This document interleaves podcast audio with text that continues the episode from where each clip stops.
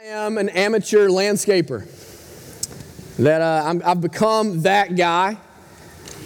That it's a good way. I kind of enjoy it to kind of clear my head. And so I like to take, to me, it's an amazing thing to take these really u- ugly bulbs or these really ugly plugs or these, these plants or just kind of these like green things and you stick them in the ground and you water them and you fertilize them and you arrange them in a particular way. And at a particular set and time, they all come into this amazing bloom. And so I've become that guy, right? Like wherever I go, I kind of check out landscaping and that's just, that's kind of uncomfortable for me to admit a little bit. But like my family, we're going into Disney World, right?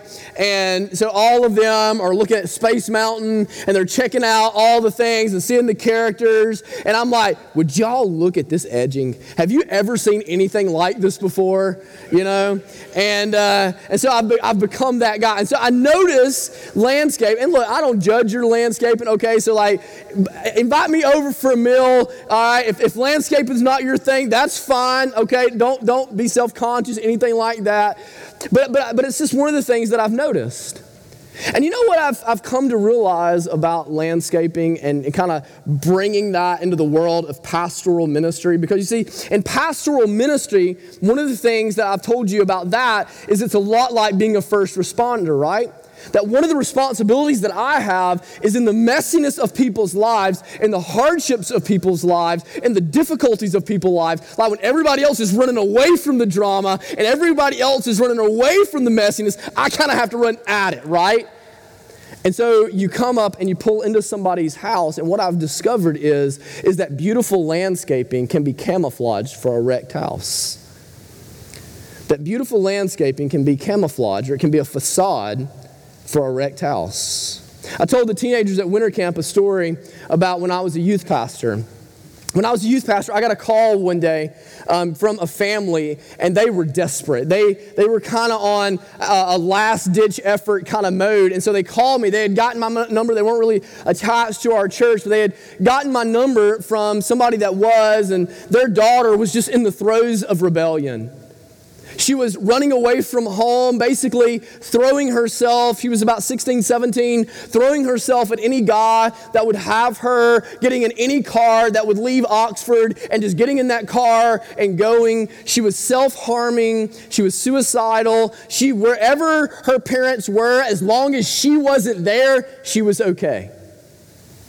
And so I get a call one day from just a desperate mom saying, Would you come over to our house and talk to our daughter? We found her. She's run away again. We've got her home. Would you come and talk to her? Now, it's hard to have that conversation anyway with somebody that you have no relationship with, but of course, yes, I, I will come and I'll help. And I remember going, they give me the address, and it's in Oxford, and I go, and I remember pulling up, and it was behind a gated community. And so they let me in. I get behind the gate, and I remember pulling in to the front driveway of this house. And I remember sitting there, and it was one of the most pristine yards I had ever seen. One of the most stunning homes I had ever witnessed. And I remember sitting there in the driveway of this house astounded by the irony of the scene. That from the outside looking in, this looked perfect. From the outside looking in, it was as good as it gets. From the outside looking in, this is what others aspired to. From the outside looking in, it looked like a magazine. It looked like something that was straight off of a movie set, straight out of a fairy tale. But I knew what was happening behind those doors. I knew about the dysfunction in the marriage. I knew about the rebellion in the oldest daughter. I knew about the withdrawal of the youngest daughter. I knew that that house, that landscaping was nothing more than lipstick on a corpse.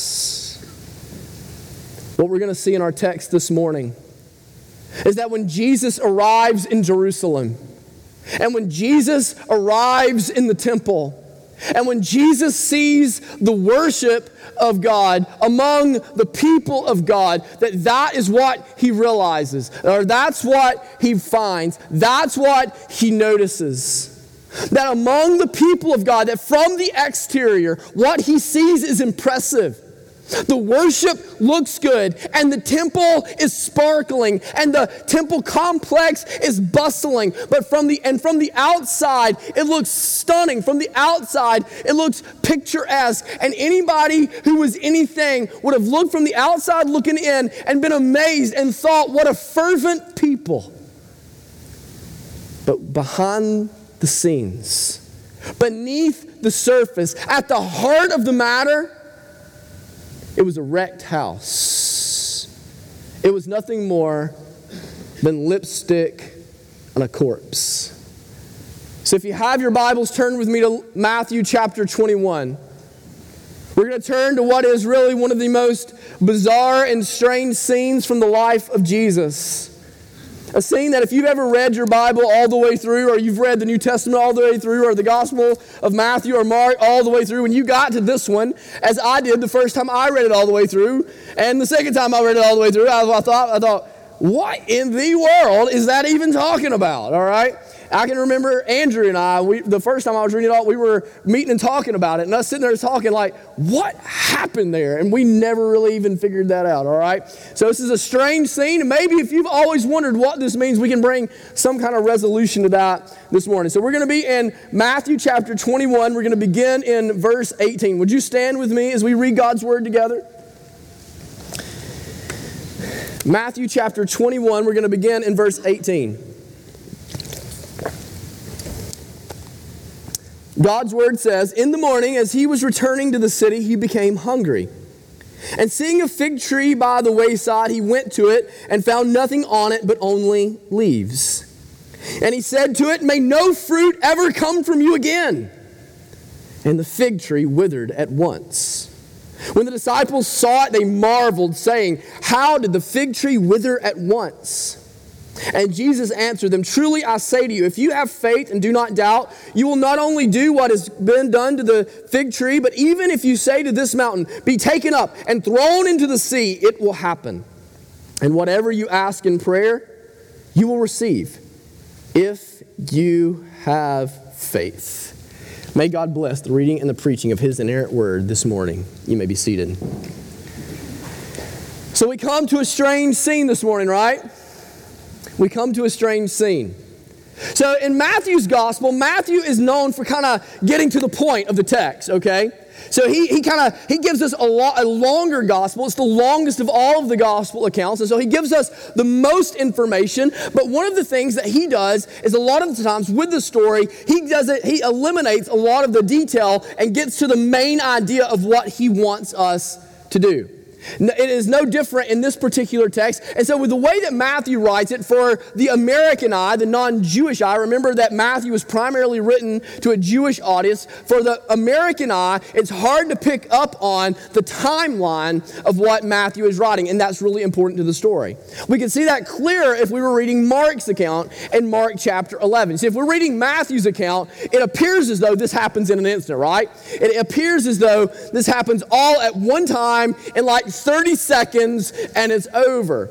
But what we learn about in Mark's account, in Mark chapter 11, is that this didn't happen in 30 seconds. This happened over a period of 24 hours. That Jesus comes into Jerusalem, into Judea uh, on, uh, on Sunday with a triumphal entry, and he's walked 25 miles in from Galilee, right? And he's awoken and he's hungry. Now you can imagine after a long journey that you would be hungry. So he wakes up and he goes and he sees this fig tree and then he he sees, finds no figs, and then he curses it. Then he goes in and he flips the tables. That, then the next day, or then that morning, he goes in, and he flips the tables. That's what we saw last week, right? He goes, has the whole scene in the temple, which would have taken quite a considerable amount of time. He goes back to bed, and then the next morning is when they come and they find it withered. Now, maybe you would say, but in verses 19 and 20, it says, at once. Now, in the Greek language, that verb, you could, you could translate that same phrase as being quickly, okay? At once. And you have to place this in the context, okay? Horticulturally, for a tree to wither and die in 24 hours is for it to die at once. It is for it to die immediately. It is for it to die very quickly, okay? So it's important for us to understand that a lot has transpired over this period of time. A lot has taken place because Jesus is here giving us a commentary on what's happening in the temple. He's saying something very specific for us. So Jesus wakes up and he's hungry. Now, it's important for us to remember that Jesus is entirely man. We forget that sometimes, right? And so Jesus gets hungry just like you and I get hungry. And so he wakes up being famished, and Mark tells us in his account that it's not the time. It's, it would have been late March, early April, the Passover time. And so it's not the time in Palestine in which figs are typically in season. Now, there are a variety of fig type trees. Most of them would have not been in season, but there would have been some fig trees that would have been bearing leaves. There would have been some tree, fig trees that would have come in early. And so it stands out, this particular fig tree that Jesus sees stands out among all the other fig trees because this one is covered in leaves. And being covered in leaves, it gives the appearance that it has fruit. That if a fig tree is covered in leaves, then the assumption is that it at least has green figs. And in Jesus' day, if you've walked 25 miles from Galilee and you don't have a McDonald's hanging out somewhere, even if they're green figs, even if they're very, uh, even if they're not completely ripe figs, you're going to eat the figs because, man, you need some sustenance to eat you can kind of equate this in your mind. You know, it's like 2 a.m. and you're on the interstate somewhere in North Dakota, you know, and like there's just nothing. It's just desolate and you're just blowing through and you're like, I'm hungry, I'm hungry, I'm hungry. And then one of those glorious green signs shows up, right? And there's a cookout, okay? And you're thinking, yes a hamburger, a quesadilla, some onion rings, and a milkshake. That would do me just right. And so you pull off the exit. So this is Jesus. He's pulled off the exit. He's going in, and then you get there, and the lights are out the chairs are on the table, right? So that so Jesus gets there, the fig tree, it's covered in leaves. It appears as though it's got fruit. It appears as though it's going to feed him, give him what he needs, give him what he's looking for, but he gets there and there's no figs on the tree. Not green, not ripe, nothing. And Jesus does something that kind of hits us funny, right? Jesus does something that, that kind of like, it takes us a minute to like process this. Jesus curses the tree.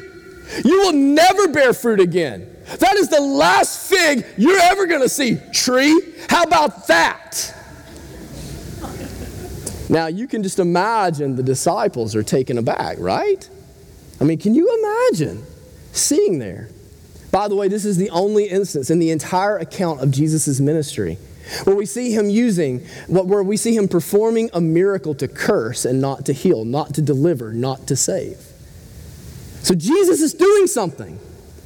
So, as strange as the scene as this is, as odd as this is, we need to see that this is strange, but it's intentional. It's strange, but it's intentional. That Jesus is doing this, but he's doing this with a purpose. You see, there are people, and they will come to this passage, and they will say, See, see, Jesus has a flawed character just like you and I. That Jesus is a man just like you and I. That Jesus got hungry just like we get hungry. And that when Jesus didn't get his way, Jesus throws a hissy fit just like you and I throw hissy fits. That what we have here is Jesus being a petulant child. That Jesus comes, he wants some fig preserves, Jesus wants a fig Newton, Jesus didn't get the figs that he wanted, and Jesus not getting the figs that he wanted throws a fit like a petulant child, throws a hissy fit. And so obviously, Jesus has a flawed character just like what we have. Oh, how to grossly misunderstand what's happening here. Oh, how to grossly misunderstand what Jesus is, ha- what Jesus is doing here. See, in Deuteronomy 18, Moses said that after me, there is going to come a prophet like me that is greater than me. After me, there is going to come a prophet. See, Moses was the prophet that met face to face with God. He was the prophet that met face to face with God, so much so that the glory of God covered his face and he had to wear a veil so that it would not blind the people of God.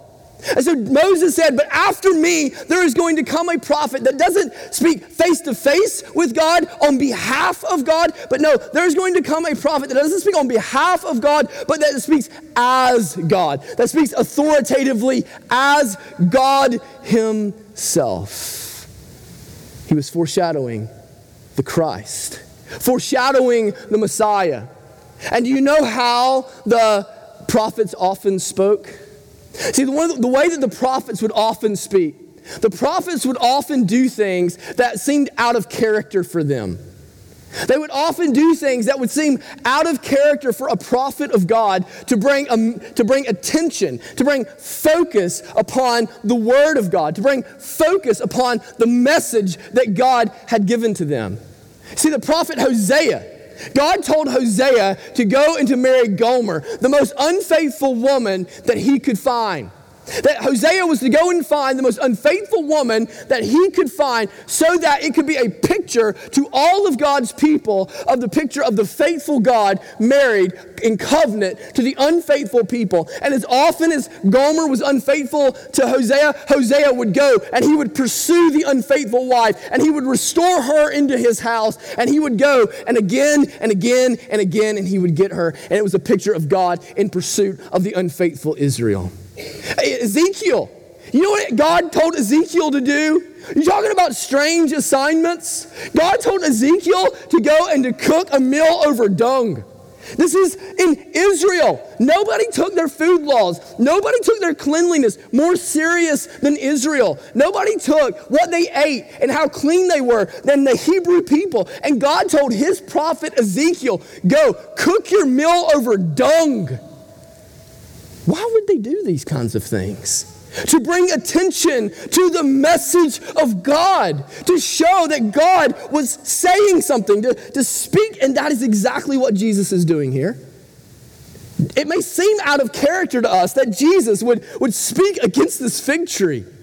It may seem out of character to us that, that Jesus would curse something that is seemingly as innocent as a fig tree, but Jesus is bringing attention to what he has to say, to what the mission is that God has given to him. See, Micah chapter 7, the first seven verses, said that the Messiah would come into Jerusalem. And it said that as he came into Jerusalem, that he would find the people busy there. He would find the temple full there but he would find no figs to eat. That he would come into the he would come into Judea, that he would find no godliness there. He would come into Judea, but there would be no love of God there. There would be sacrifice, but there would be no mercy.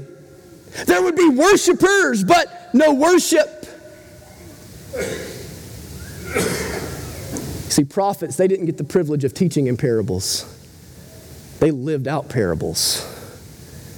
Hosea didn't get the privilege of teaching people about the prophet of God married to the unfaithful woman. He was the prophet of God married to the unfaithful woman.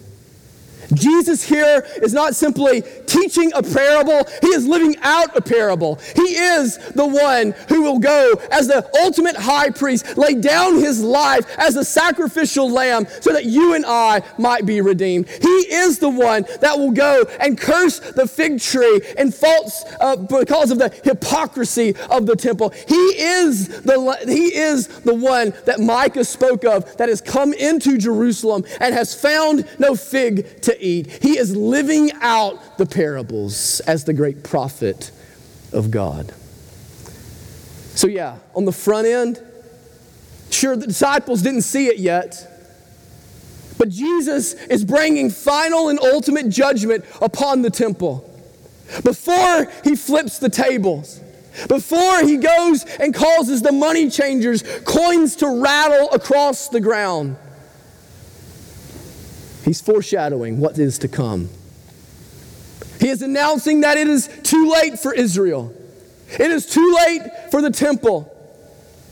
Their hypocrisy will be judged, and it will be judged once and for all. For when Jesus came into the temple, he saw worshipers, but he did not see worship.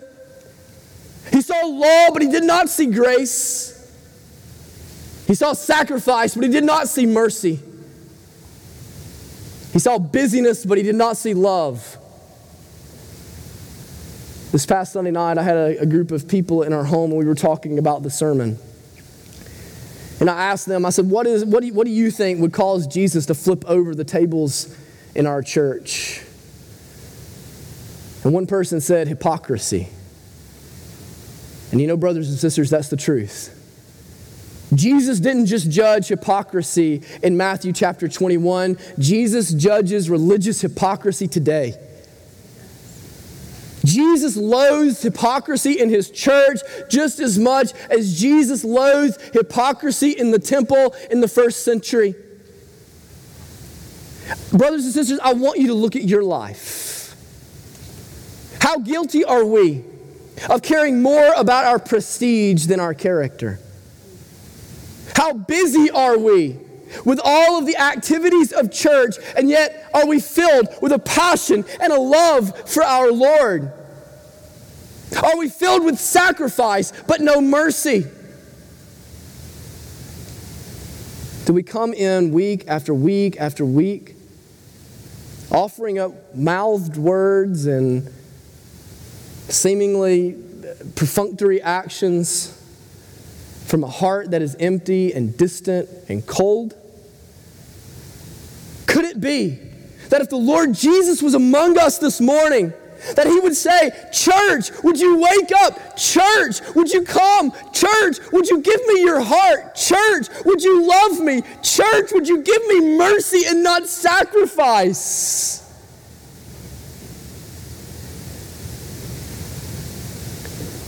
You see, he doesn't care how good you look.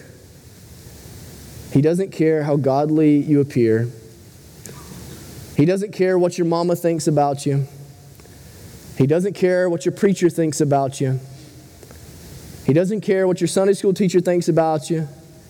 He doesn't care if your kids and your grandkids and your husband think you're the godliest person in the whole wide world. Because He knows what's in your heart. He knows what's in your heart.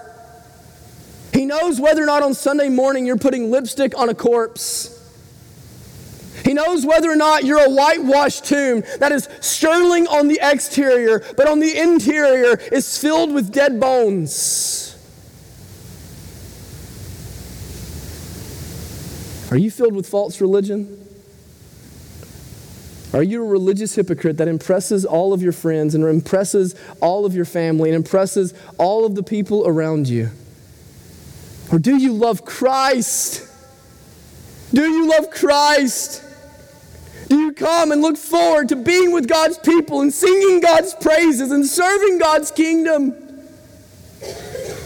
Come and, and seek out ways to grow nearer to Christ? Do you repent and find repentance necessary? Do you find yourself praying and wanting to advance the causes of Christ? Do you seek in your life when you find the imperfections and find the flaws, not excuses, but new ways to submit your life to Christ? Do you love Christ? Or you spend all of your time figuring out how to polish the exterior so that the temple is impressive, so that the world will awe and gawk. Brothers and sisters, Jesus judges the hypocrite. Jesus judges the hypocrite. The disciples of Christ are astounded by what they see that day. They didn't get it in the moment. But they come back the next morning, they, they arrive back at the scene, right? And they see the, the fig tree that they had witnessed the morning before. They had remembered, it comes back in their mind. They've watched as Jesus has flipped over the tables. And they come back and they see this fig tree, and it's withered. Now, look, when we talk withered, okay, don't think like needs a drink of water. Don't think the limbs are, are hanging a little low, okay? Think brown and brittle, like dead. Like Jesus said, never gonna have fruit again. Jesus said, never gonna help anybody again. Jesus said, gone, all right? This thing is dead. It was enough to catch the eyes of the disciples and for them to say, whoa. Matthew uses a word to describe the disciples that he typically saves only for the crowds that go and they see Jesus perform these incredible miracles. And watching them, Jesus inc- perform these incredible miracles, they said, and they are astounded. They are amazed by what they see. And he uses it here of the disciples. And it's kind of like mouth agape, drool kind of running down the chin, like, whoa, what just happened here? Right? And Jesus is caught off guard, or not caught off guard. Jesus takes this, and Jesus, being ever the disciple maker, takes this opportunity and he presses even deeper into the hearts of his disciples what he's doing here. He takes this opportunity and he presses even deeper into the, into the hearts of his disciples, what, what he wants them to see and what, what he wants them to get. He, he, he goes and he, and he steps back and he wants them to see the big picture of, of all that's happening. They're probably on the Mount of Olives, which is up against the, the Dead Sea. And Jesus You think this is impressive? You think this is impressive? This is a man, this is a, this is a fig tree. This is small potatoes, okay? This is, this is, we're talking about a dead tree that bears little bitty fruit, okay? This ain't even an apple tree. He says, You have faith in me? You follow after me? You commit yourself to me? You go where I'm going. You go where I send you. You do what I tell you to do. You walk in faith to me. You do not doubt in your heart. You'll tell this mountain to jump in that sea and it will go. See, here's what Jesus was teaching his disciples My church will be greater than the temple. My church will be greater than the temple. That the community of my disciples, the community that I am building, the movement that I am starting, the movement that will not end, that will not stop, that the gates of hell will not prevail against, it will be greater than the temple you just saw, than the tables that we just flipped. That if you have faith in me, if you follow after me, if you go where I'm sending you, if you do not doubt, you will be like the temple. You will be like the fig tree. No, you will bear fruit. You will bear fruit. You won't be filled with false religion. You won't have external trappings. You won't be wearing cool hats and have cool ceremonies and be filled with sacrifices and pretty buildings and, and, and have all the leaves but no figs. No, you follow me. You have faith. You know what? I'm going to be with you. My power is going to be with you. My spirit is going to dwell inside of you. Everywhere you go, you're going to walk in my authority. You're going to walk in my glory. And I am going to make sure you bear fruit. You won't be like the temple. You won't be like the fig tree. No, my church is greater than the fig tree. My church is greater than the temple. My church will bear fruit. You will bear fruit. And I want you to notice about what Jesus starts with here. So he's talking about fruit. Old Testament to New. Anytime the Bible talks about fruit, what's it talking about? It's talking about external, external, external visible signs of godliness, right? It, it, it, the, Jesus tells us you will know a tree by its fruit. Like it's not insignificant. Like you, you, a testament to your own salvation. Is there fruits of godliness in my life? Is there fruits of holiness in my life? Do I hunger and thirst for righteousness? Do I, do I find myself pursuing after Christ? Those things are not insignificant. But Jesus, looking to his disciples, talking about fruit, things that are visible, things that are external, things that you can see, where does he start? Internal. Internal. Things that you can't see. See, in the temple, it was all external. They started external, they focused external, they were only external, they were skin deep. But Jesus doesn't start there. Jesus starts with faith. Jesus starts with doubt.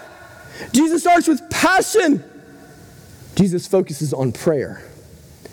Can you see any of those things? You can't see any of those things. Those things are internal. Those things are the work of God in a man. Those are the things that are the work of God in a woman. Those are the work of God in a, in a child. Those are the work of God in a teenager. Those, are the things that you can't measure, they're intangible. He says, No, those, I'm going to do a work in you, and it's going to be a work that is so great in you that it's going to pour out of you. And it's going to pour out of you with such force, with such energy, that it can literally throw mountains into seas. No, you will bear fruit, not because you were strong or you were strong or you were smart or you were smart, but because I am God and I will be with you. You are my church, and I am your Christ, and I will go everywhere that you go. And so Jesus uses this as an opportunity to teach them about prayer. Not the kind of prayer they would find in the temple. Not the kind of ritualistic, ostentatious, stand on the street corners, stand on the pinnacle of the temple and pray so everybody will see me pray. Pray so everybody will hear me pray. No, not that kind of prayer. No, the kind of prayer that God will honor. The kind of prayer that, that says to this mountain, no, jump into the ocean. Why, why would Jesus use prayer? Prayer is the clearest demonstration of faith in the Christian life, isn't it? Prayer. Because you're praying to a God you can't see about things that you can't control to do things that you can't do. That's pretty much faith. That's pretty much faith. Do you want to know the main reason that God doesn't answer our prayers? Because we don't pray. You know what Jesus said? You do not have because you do not ask. And look, when I, when I say pray, I'm not talking about nursery rhymes. I'm not talking about stuff that you get through ritualistically like the Pharisees did at the end of the day just so you can get to sleep as fast as possible. I'm not talking about, hey, making, making sure that the guy that prays the fastest is the guy that prays over the mill so that you can blow through that and, and get to the hash browns. No, when I'm talking about praying, I'm talking about praying in faith. That means pleading with God day after day after day until you know that the presence of God is with you. And when you know that the presence of God is with you, then you will go and do the things for God that you wouldn't do by yourself because you know that God is with you. And when God is with you, you'll go where you ordinarily wouldn't go because God is with you now. And God will give you the power, and God will give you the strength, and God will give you the wisdom. And when God is with you, you will go. That's praying in faith. When's the last time you did that, church? You know, I'm repenting as your pastor. I have not been a faithful spiritual leader to you. I have not led us to be a, ch- a praying church well. I don't think, as, as, I've, as I've thought about this week, I've asked myself, how have I led our church to pray well? I just don't have many good answers for that. But we're going to fix it. We're going to fix it. Not because I'm a great pastor, not because we have great elders. I think we do have great elders. But because Christ is with us.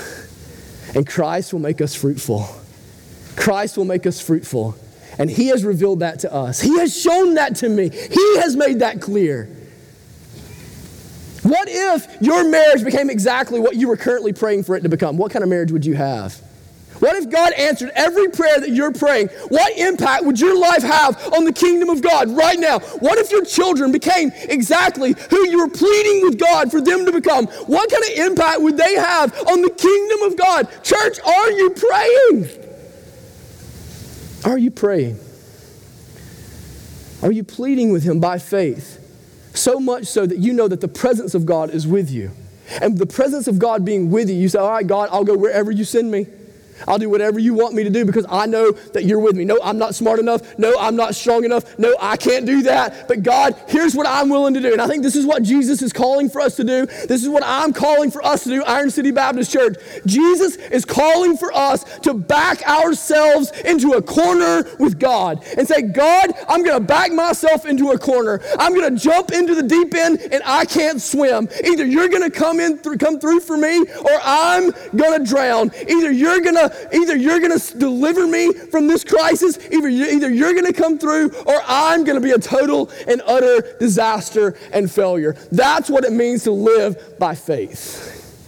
Brothers and sisters, the prosperity gospel has had this passage for way too long. It's time for us to take it back. It's time for us to, we shouldn't be afraid of this passage. This isn't talking about airplanes. This isn't talking about Bentleys and Benzes. This is talking about acts. This is talking about being able to stand and sing hymns to God while people are throwing rocks at your face. This is talking about being locked in prisons and being having joy there and watching doors open and you walking out in glory. This is talking about planting churches when you got no money.